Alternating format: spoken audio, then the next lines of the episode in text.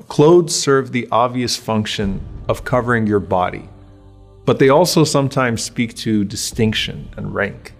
And most of the distinctions in this world are pretentious and speak to all sorts of false ideals and constructs of superiority. And that's why there's this saying that expensive clothing is a poor man's attempt to appear prosperous.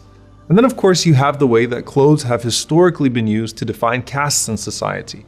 And that's why in Hajj, the ihram is a means of removing distinction and equalizing all people before Allah subhanahu wa ta'ala. So you have all these people in the same place calling out to Allah, but their ranks are ideally supposed to be completely unknown to all but Allah subhanahu wa ta'ala. So on the day of judgment, what are our clothes sewn by? They're sewn by our deeds, and our distinction is made clear solely on the basis of our deeds. And this deeper meaning of clothes in the Quran is in multiple places. So, for example, when Allah subhanahu wa ta'ala says, Libasu taqwa, the cloth of piety, or Wathiyabaka fatahir, purify your garment, which many of the scholars said means your deeds. Or how Allah subhanahu wa ta'ala describes the spouse as a garment to the spouse, and that they conceal and they beautify. So the needles with which you sew your garment in the hereafter are the days and hours passing by in this world. And the garment that you have in the hereafter is the culmination of that lifetime of sewing your garment. And for some, they're going to show up on the day of judgment and find no garment of good for them.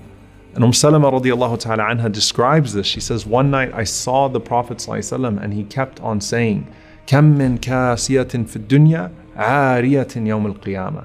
How many people are well dressed in this life only to be completely naked on the day of resurrection?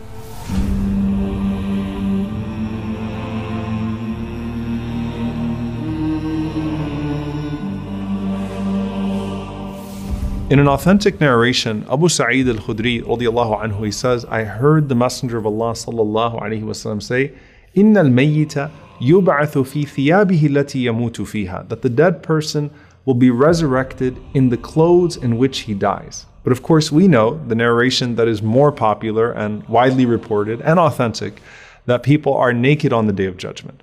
Some scholars said that this is at some point on the day of judgment, meaning you first show up out of your grave with the clothes that you had at death, and then they're taken away. Others said that this refers to the kafan that separates the believers from the disbelievers. And some said this refers to your deeds. In any case, we have sufficient evidence to say that the priority and choice of clothing on the day of judgment is based upon righteousness, and it specifically surrounds this notion of honor. And honor is through two ways through personal piety, and then it's through honoring others, your brothers and sisters. Now, the first person the Prophet told us is going to be dressed on the day of judgment is our father Ibrahim. And the scholars say that's not just because he was constant in praying for honor on the day of judgment, but it's because of the humiliation of when he was stripped in front of the people and thrown into a fire. So look how Allah subhanahu wa ta'ala makes it up to him he's brought forth in front of all of the people on the day of judgment, just as he was brought forth in front of his people in this life. But this time, he's given this special garment that's reserved for him while everybody else is waiting for their turn.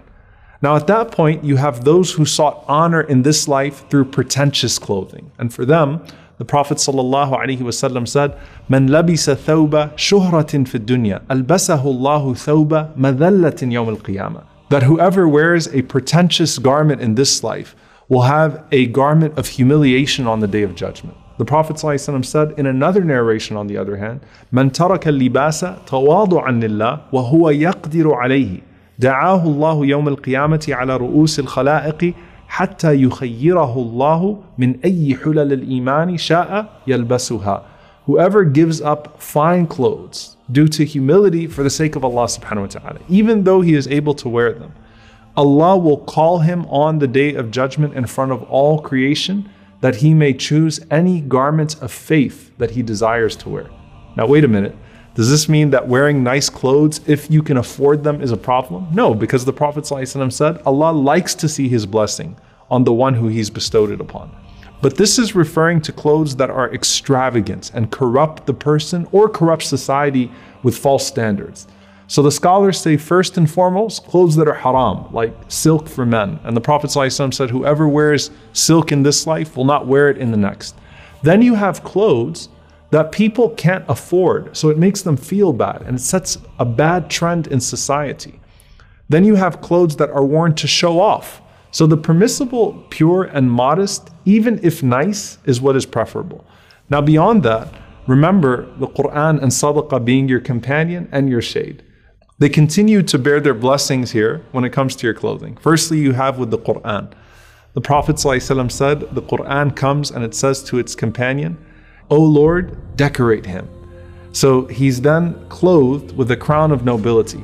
ثم يقال له يا رب زده and then the Quran continues to say oh my Lord give him more فيلبس حلة الكرامة and so he's clothed with a suit of nobility ثم يقول يا ربي ارضى عنه فيرضى عنه so then it says oh my Lord be pleased with him and so Allah subhanahu wa ta'ala will be pleased with him and he will say recite and rise up be increased in honor for every single verse but it doesn't just stop with that companion of Quran the Prophet ﷺ said his parents are then dressed with these two beautiful garments, and they are unmatched in beauty by anything in this world.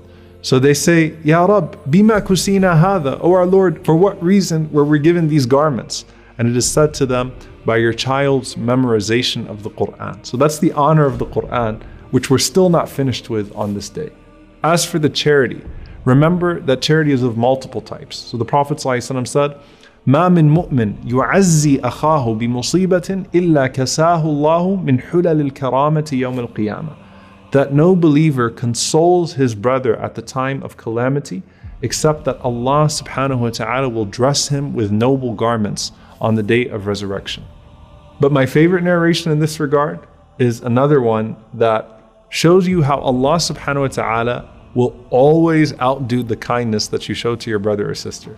And it's a narration from Abu Sa'id radiallahu anhu. He says that the Prophet ﷺ said, وَأَيُّمَا مُؤْمِنٍ كَسَى مُؤْمِنًا عَلَى عُرْيٍ And whenever a believer clothes a naked believer, كَسَاهُ اللَّهُ مِنْ خُضْرِ الْجَنَّةِ Allah will clothe him on the day of judgment from the green garments of paradise. So the clothes of honor on that day are for those who honor themselves with good deeds. And it's also for those specifically who honor their brothers and sisters by clothing them when they are in need.